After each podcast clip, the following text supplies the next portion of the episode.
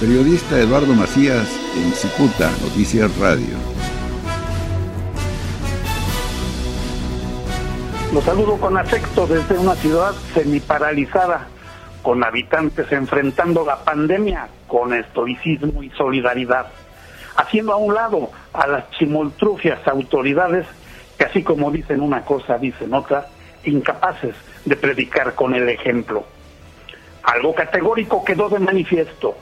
La sociedad mexicana está muy por encima de sus erráticas autoridades que en medio de la emergencia sanitaria el presidente fue a la tierra del Chapo Guzmán, que es que a supervisar unos camellones con bugambillas y saludó de mano a la madre del narcotraficante. Dicen que estuvo una gran comidona con integrantes del propio cártel de Sinaloa. ¿Será mera coincidencia el cumpleaños del Chapito Guzmán, actor central del famoso Culiacanazo? La neta, muchos estábamos dispuestos a dejar de lado nuestras críticas y sumarnos unidos a la emergencia junto con azules, amarillos, tricolores y morenos, con los impartidos, con los factores de la gobernabilidad como empresarios, sindicatos, gremios diversos, iglesias, etcétera, pero al ver la conducta oficial uno se frena. Así como decía una más o menos una rola timbiricha, eh, vamos con todos menos contigo, Simón Trufio, pues causa indignación que no pueda dejar sus enfermizas obsesiones, a ver, quítele de la cabeza que detrás del coronavirus están los conservadores, es que le quieren hacer el vacío para apropiarse del poder. No, de verdad no puedo acompañar al semejante don personaje. Y resulta que don personaje no patentó los moches electorales y cuando su jefe Donald Trump anuncia apoyos directos a los afectados de la pandemia, presume que él ya exportó sus talentos. Pasos perros, de verdad.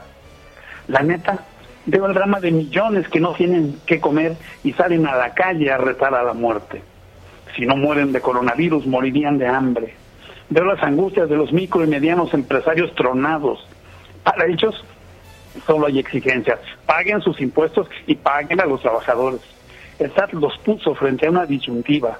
O come el gobierno o comen ustedes y sus familias. No hay ingresos y la comida escaseará pronto sin dinero y sin comida no habrá sociedad que lo resista y el gobiernillo es omiso ante este drama. México así es un polvorín. La neta, la neta, ya quedó demostrado que tenemos un gobiernillo de fuchitaca, que no tiene madre. Quizá por ello le extiende la mano a la jefecita santa del Chapo Guzmán, sin importarle si apesta la investidura presidencial. Misma mano que les negó al poeta Javier Sicilia y a los Levarón víctimas precisamente del narcotraficante, del narcotráfico que tanto apapacha. Sí, ya vimos de qué lado más que esta iguana. En la pandemia viene lo peor. Se imaginan la peligrosísima fase 4 y en hospitales le digan a los pacientes, si eres fifí conservador mueres, si eres chairo vives. Mi madre, no lo permitamos. Este gobiernillo no es fiable ni confiable. Esa es la triste y funesta realidad.